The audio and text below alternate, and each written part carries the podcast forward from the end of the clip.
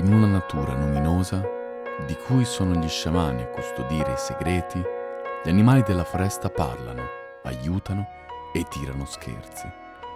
Un lupo addirittura canta in preda ai fumi dell'alcol e la neve porta le tracce di un via vai di slitte, di sci e di navi portentose, capaci di solcare anche la terra. I bracci di mare sono attraversati da ponti spuntati di incanto e nel cielo si viaggia dorso d'aquila o di gabbiano. Buonasera a tutti, io sono Nox e questo è Notti in Bianco, il programma che vi terrà compagnia tutte quelle volte che non riuscirete a prendere sonno. Buona veglia.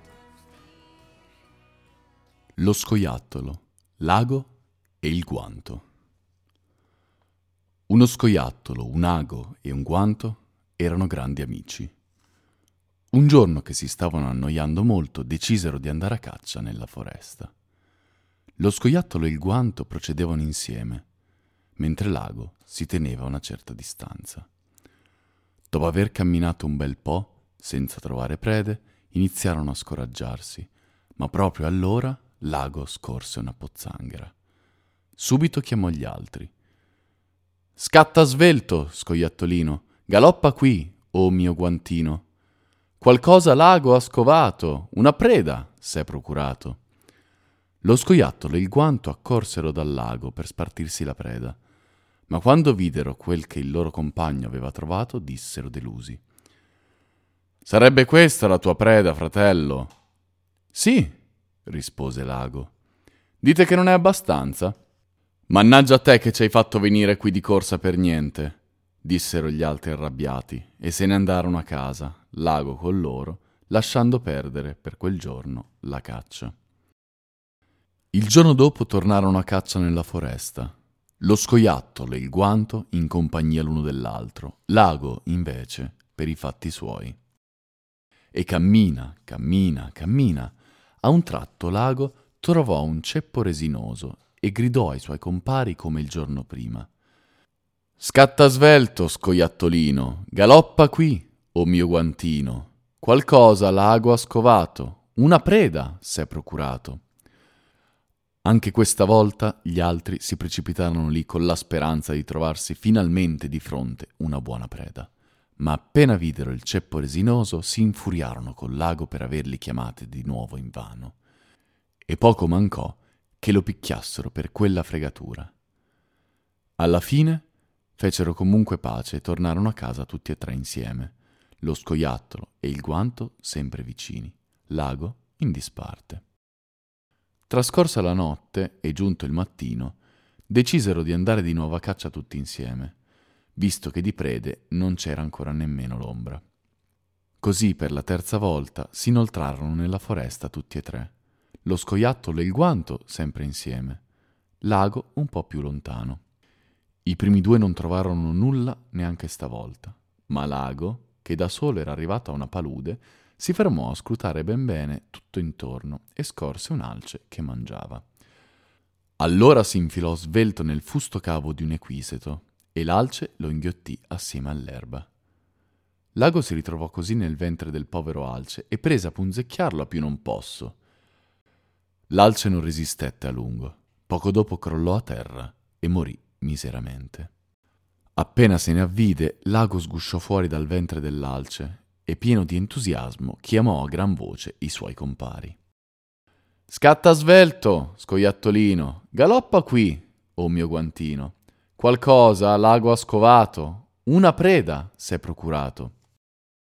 Lo scoiattolo e il guanto sentirono Silago chiamarli, ma stavolta, temendo di essere di nuovo ingannati, ebbero un attimo di esitazione.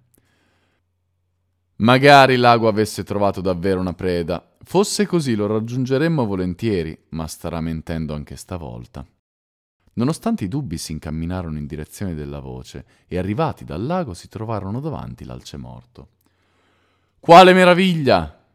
Il guanto guardava la preda lo scoiattolo la indicava, ma nessuno dei due sapeva di preciso cosa fare, ebbri com'erano di gioia e di stupore. Io l'ho cacciato, ora tocca a voi cucinarlo, disse allora l'ago. I suoi due compari accettarono di buon grado e dopo un attimo erano già all'opera. Lo scoiattolo tagliò il ceppo resinoso per ricavarne legna da ardere e il guanto andò a prendere l'acqua dalla pozzanghera. Alla fine tutto ciò che l'ago aveva trovato si rivelò utile. Misero la pentola sul fuoco e prepararono un bel pasto saporito. Così finisce questa storia.